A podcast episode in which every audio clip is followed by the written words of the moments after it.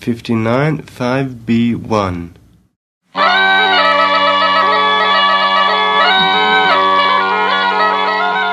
Benvenuti nel podcast Appunti di viaggio. Siamo in Sardegna, io sono Daniela Sari e insieme andremo alla scoperta di luoghi che hanno storie da raccontare. Oggi le nostre protagoniste sono le strade di Chiaramonti. Buon ascolto.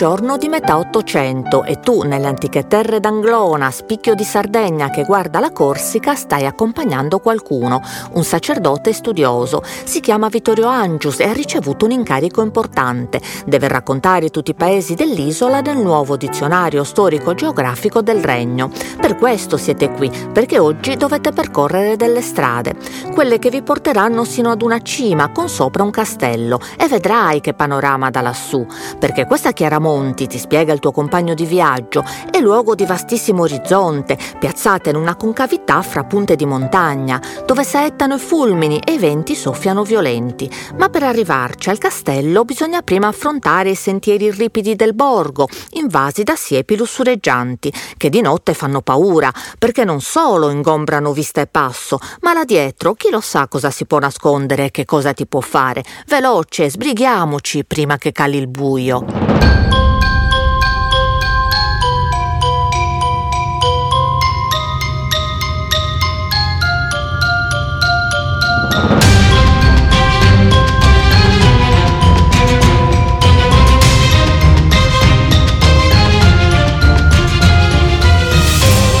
Adesso puoi ammirarla da quassù, questa Chiaramonti, dalle strade irregolari che corrono fra gruppi di case cresciute al riparo di una roccaforte importante contesa nel Medioevo dei giudici. Ma questa, che fu terra di Torres, era abitata fin dall'alba dei tempi.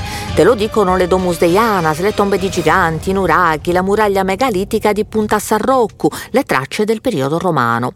E la memoria di certi villaggi dove ti portavano tra campi dorati di grano le strade di allora come quelli chiamati Orria, uno grande, Orria Manna, che si spingeva verso il territorio di Nulvi, e uno piccolo Orria Pizzinna, proprio qui, a due passi. Cercalo seguendo le strade ritrovate dall'archeologia, perché è lì che comincia questa storia, in un giorno di fine 1100, quando ad Orria Pizzinna arrivano Pietro de Flumen e Maria Pira, gli amanti in fuga.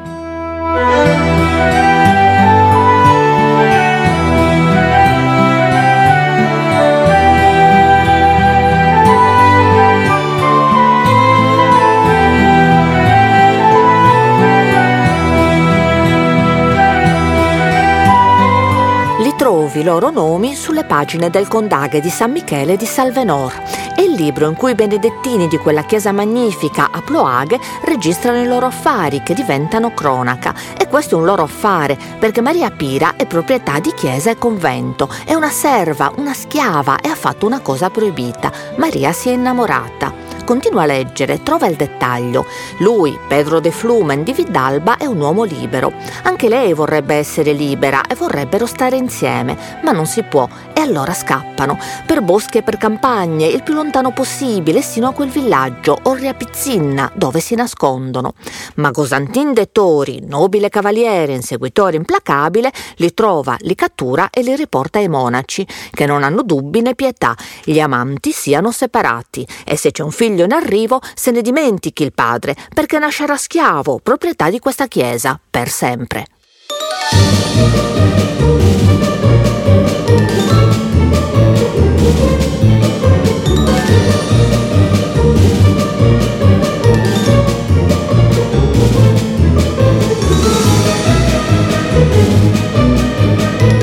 Tempo qualche anno e i frati dovranno ringraziarla di nuovo, la famiglia Dettori, questa volta nella persona di Donna Maria, che il 10 di luglio del 1205 dona a padre Martino, priore dei Camaldolesi, le due chiese di Orria Pizzinna, Santa Maria e Santa Giusta, con tutte le pertinenze ben specificate. Leggila la pergamena custodita nell'archivio di Stato di Firenze. È scritto lì che Donna Maria Dettori con le chiese consegna anche gli orti, le case, le vigne, le vacche, i porci e le capre e poi servi alle ancelle e anche il mulino gli dà, compreso di mugnaio, quello che si chiama Pietro, Pietro Mate, non ti sbagliare.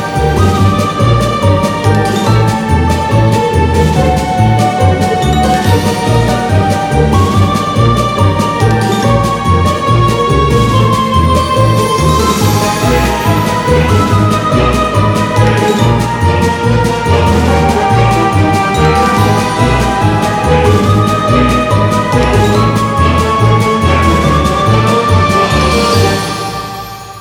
tue strade sono quelle dei monaci diretti alle loro nuove proprietà. Prima tappa tra Pioppi e Ruscelli la chiesetta bianca di Santa Giusta. Santa Giusta dell'Acqua la chiamano, perché proprio sotto l'altare, lo vedi da una finestrella, nasce una quadenza antica dai molti poteri. È proprio miracolosa, come sanno bene i pellegrini, che da sempre guariscono e ringraziano, con ex voto, ma anche con ori e con preziosi, che, si racconta, nel tempo sono diventati un vero tesoro, nascosto dai dai frati, sognato dai ladri, come quei quattro che in un'antica notte di primavera tentano il colpo, cercano, spostano, scavano e alla fine lo trovano loro dei pellegrini. Presto, tutto nei sacchi, bottino in spalle, pronti alla fuga. Ma c'è qualcosa che non va. La porta non si apre e il piccolo fiume sotto il pavimento comincia a borbottare. Si gonfia, cresce, deborda, allaga. L'acqua sale ancora e ancora, mentre l'uscio resta bloccato. Da qui non si esce più. Ma proprio per sé sempre e alla fine, quando il livello magicamente cala, tu solleva lo sguardo, è lì che li vedi, quattro teschi fissati nella parete. Quei ladri sacrileghi puniti dall'acqua sono ancora qui.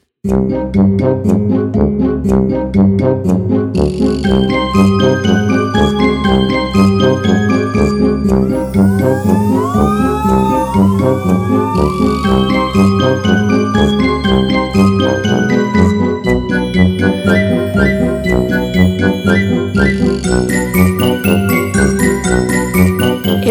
via lungo la strada che ti porta al secondo lascito. La chiesa di Santa Maria Maddalena, sospesa nel mezzo della campagna, è una visione incantata, rossa come il fuoco, bianca come la luna. Tracchite calcare alternate a disegnare filari, archetti, mensoline, lunette, la finestrella a croce, un gioiello del romanico, che all'inizio era una semplice navata, poi ecco l'aggiunta di due cappelle, le migliorie, il perfezionamento. Leggila la nota di cantiere sulla bella epigrafe in facciata 1335, lavori commissionati da frate Cenus a Pietro Contu, maestro de Muros. Poco più in là, sulla porticina della cappella, un'altra iscrizione, sepolcro di Sant'Autedio. Sembra un'indicazione per i fedeli, così lo sanno subito dove trovare questo santo, che se l'hanno sepolto qui con tanto di cartello doveva essere uno importante. Sì, ma chi? Perché Autedio non esiste, su nessun documento, in nessuna tradizione, in nessuna leggenda. Di lui non si sa nulla, solo che per pregarlo, per supplicare grazie, dovevi arrivare fin qua, a Orria Pizzinna, da Autedio, il santo perduto.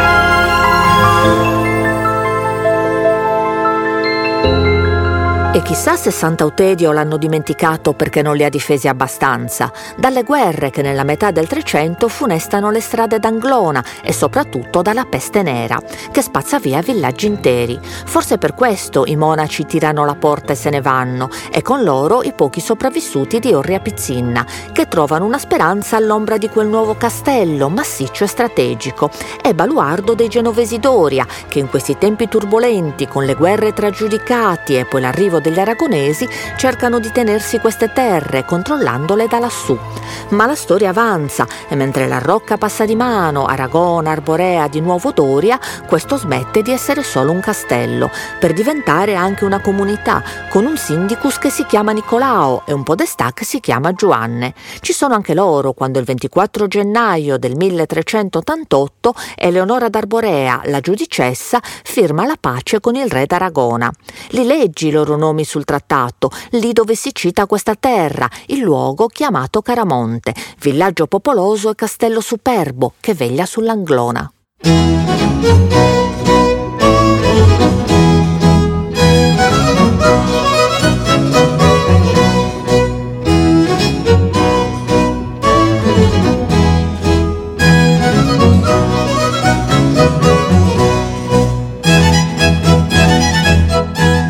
Passa e una fortezza quassù serve sempre meno.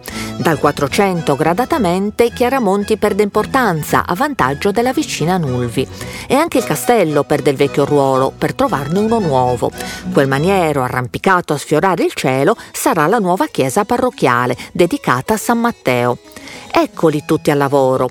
Il restauro avanza, le sale diventano cappelle, la torre fa in fretta a trasformarsi in campanile e con i carmelitani arriva anche il convento. Sono anni spagnoli e le processioni sacre, solenni e teatrali escono da qui per snodarsi lungo le stradine ripide. Seguile nelle notti del paese, ma fai attenzione, ti avverte Vittorio Angius, la guida sempre al tuo fianco, perché insieme ai riti qui sopravvivono strane tradizioni popolari, superstizioni singolari ai confini con l'empietà come quei giovani, te li indica, che aspettano il sacerdote fuori dalla chiesa e quando lui esce sollevando il Santissimo si mettono davanti, lo guardano fisso e poi subito se ne scappano, correndo fino a un'altra strada e mentre sbuca la processione di nuovo si fermano, di nuovo la stessa scena, per nove volte sino alla nona sosta, quando per un attimo magicamente vedono le ombre dei morti e le facce di chi muore entro l'anno. Se poi passa una volpe è molto vicina alla persona che morirà, ma se invece è il canto del gallo che senti nella notte, quello non è grave, vuol dire solo che hanno rubato ai preti.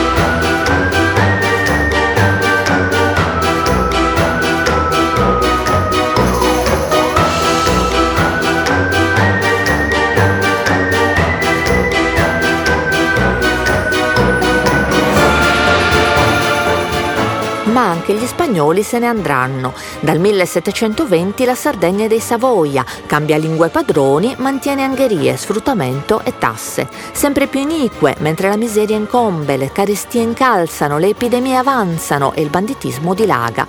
Soprattutto da queste parti, con una storia difficile e complessa che hai già esplorato, ascoltando il vento di Aggius. Un banditismo che qui, in questo mondo rurale governato da nobili di campagna, che nei loro potentati sono tutti piccoli re, si intreccia a storie di faide e di rivalse, di interessi ed onore, come quella che infiamma Nulvi, arrivando fin qui, a Chiaramonti ma per entrarci devi cominciare dalla fine, dalla nuova parrocchia in bello stile neoclassico che nell'Ottocento ha sostituito la vecchia chiesa al castello, difficile da raggiungere e ormai in rovina. Passa l'ingresso di questa nuova San Matteo in paese e guardati intorno alla ricerca del filo del racconto che ti ha condotto fin qua. Un'epigrafe sul muro, un ringraziamento a chi, con generosa donazione, ne ha permesso la costruzione. E una donna, si chiama Lucia, e il suo nome nella storia d'Anglona è scritto con il sangue.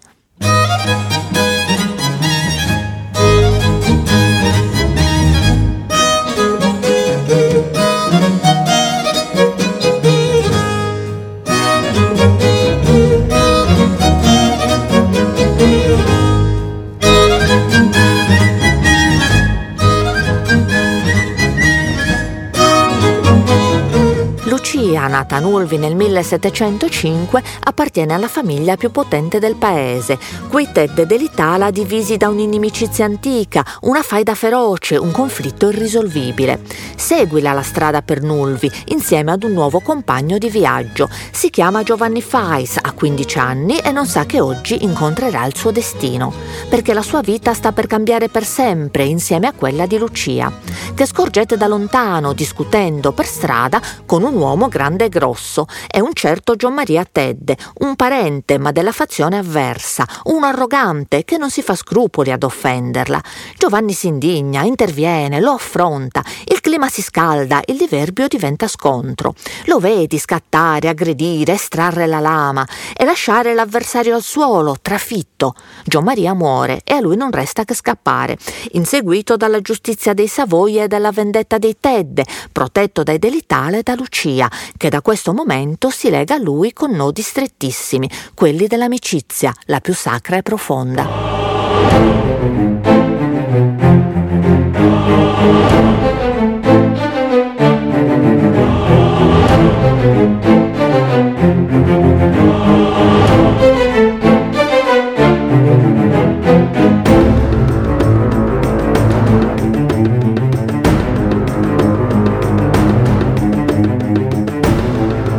Merita ben altro spazio il racconto dei fatti di Nulvi che per decenni sconvolsero queste terre e tolsero il sonno a commissari e viceré.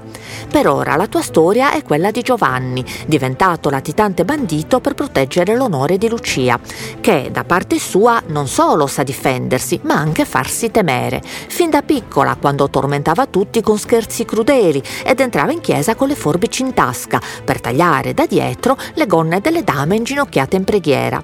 Cresciuta diventa l'amica del bandito, la mazzone sfrenata a capo delle squadriglie di famiglia, la furia vendicatrice della sua casata e della sua gente, la signora implacabile di una faida antica. Leggi cosa dice di lei cent'anni dopo, nella sua storia di Sardegna, il barone Giuseppe Manno. Salda sull'arcione te la descrive, sempre pronta a lanciare il destriero tra i balzi, ad affrontare gagliarda ogni nemico. Tiratrice infallibile e ben convinta che, da femmina, si può fare tutto quello che fanno gli uomini e anche meglio, e non cercarle marito, che non ne vuole.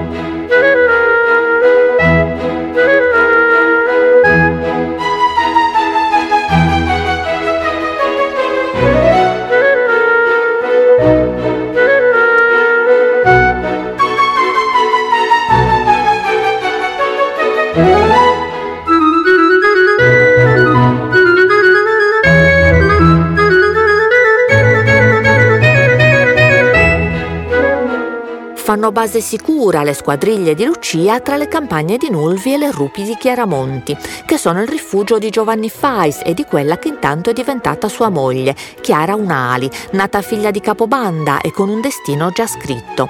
Cavalcano in tre ora alla testa di un gruppo d'assalto rispettato e potente.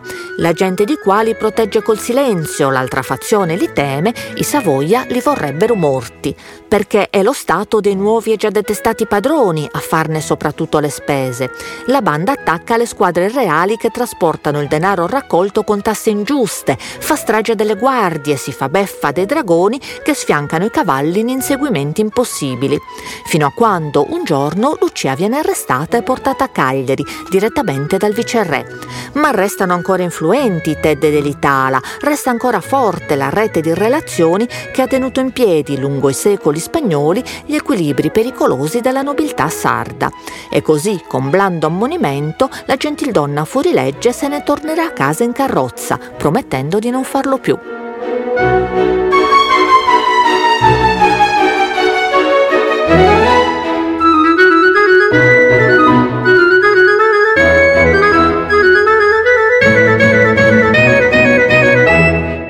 Nel mentre Giovanni e Chiara hanno messo su famiglia, clientele e un gran capitale, tutto intestato al figlio prete, così lo Stato non può toccare niente. Con gran fastidio in questo 1735 del nuovo viceré, quel marchese di Rivarolo che ha fatto della caccia ai banditi la sua crociata. Li schiera ovunque i dragoni armati fino ai denti, le squadre volanti le chiamano, pronte ad intervenire, arrestare, condannare senza processo e giustiziare senza indugio. Firma ordini su ordini il marchese e pregoni su pregoni, le circolari che stabiliscono nuove regole, come quello del 9 di maggio del 1738. È fatto divieto a tutti gli uomini di portare la barba più lunga d'un mese, finanche in segno di lutto, perché serve ai banditi, vera o finta, per non farsi riconoscere, ma è anche promessa di vendetta, da far crescere fino a che il sangue non è versato. Chi ce l'ha già, che se la tagli, ma entro 15 giorni, perché se no arriva la giustizia. La prima volta volta quattro scudi di multa e un mese di prigione, la seconda tutto raddoppiato e se insisti altre condanne e altre pene a nostro piacimento. Onofrio, stampatore in Cagliari, fai le coppie che le appendiamo dappertutto.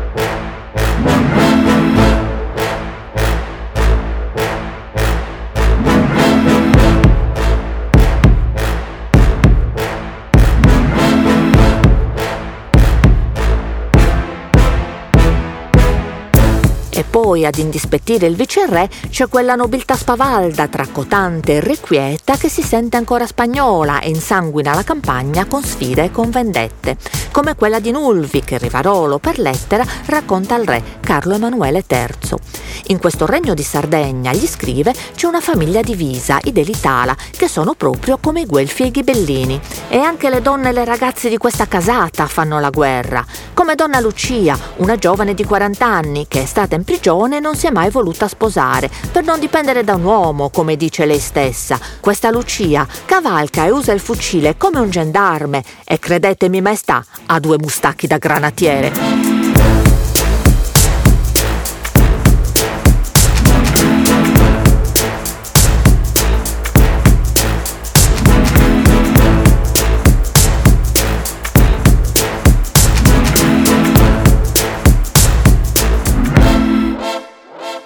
Ma è solo leggenda malevola. Di Lucia dicono fosse bella, sguardo acuto e guance di pesca. E quando Rivarolo la descrive, in realtà non l'ha ancora mai incontrata.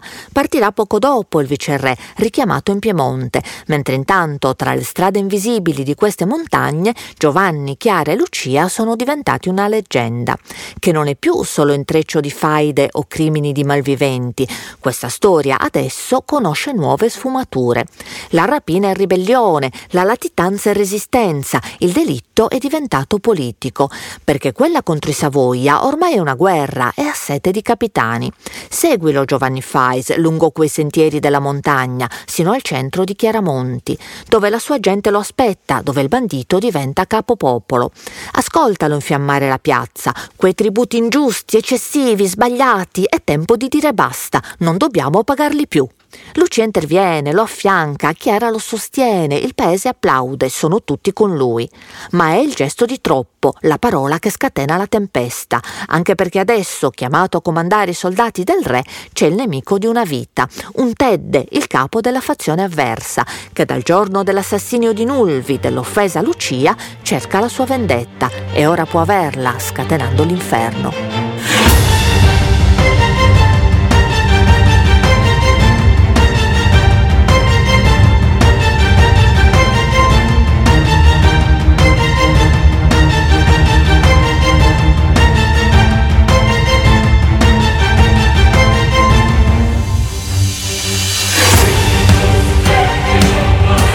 Sono assediati sulle montagne Giovanni e Chiara da centinaia di militari. Li spingono sempre più in cima, sempre più avanti, attaccando con forza, decimando la banda. Quando li obbligano in una strettoia, tra rocce affilate grotte senza uscita, tutto sembra perduto. Ma è ora che la vedi, da quassù, la signora dell'Anglona. Schioppo imbracciato, mantello rosso al vento, Lucia sta arrivando, al galoppo.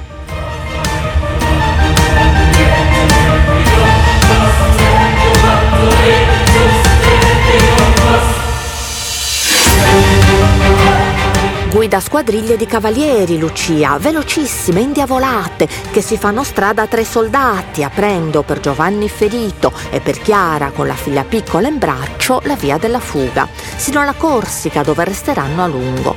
Torneranno a Chiaramonti solo molto tempo dopo, ancora attesi da una vendetta che può consumarsi solo grazie al tradimento. A 75 anni potrebbe ritirarsi Giovanni Fais, cercare quiete, ma ancora l'animo del giovane spavaldo, quello che travestito da frate cappuccino, si spinge fino a Sassari per organizzare piani e sventare agguati, intrufolandosi agli incontri della gente importante. Come quella riunione in casa di Ricchi, che sembra un banchetto, ma in realtà è una trappola. Il vino è drogato e i soldati sono alla porta. È giustizia sommaria. Giovanni muore, ucciso, il cadavere trascinato per le vie di Sassari, i pezzi sparsi. E la testa, mozzata, prende la strada di Chiaramonti, che la vedano tutti, appesa alla porta di casa sua.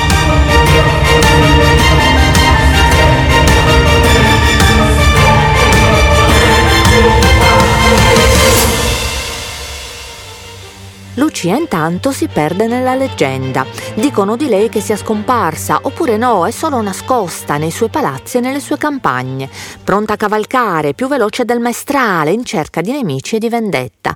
Ma forse è vero che anche per lei la fine arriva con il tradimento, quello di una cameriera che di notte fa entrare in casa qualcuno. Lucia viene strangolata nel sonno, il suo corpo bruciato e solo studi recenti hanno indicato la chiesa del Carmine a Chiaramonti come luogo della sepoltura, rimasta a lungo un mistero. In uno spazio sacro, lei che piuttosto che partecipare alle paci, faticosamente chiamate dal vescovo tra le fazioni, aveva fatto la sua parte con ricchi lasciti, come quello per il collegio dei gesuiti di Ozieri. Eredità che, con la soppressione dell'ordine, passerà al parroco di Chiaramonti. La userà per la costruzione della chiesa parrocchiale, la nuova San Matteo in cui ora ti ritrovi, lì davanti all'epigrafe che la ringrazia, Lucia Tedde, la benefattrice.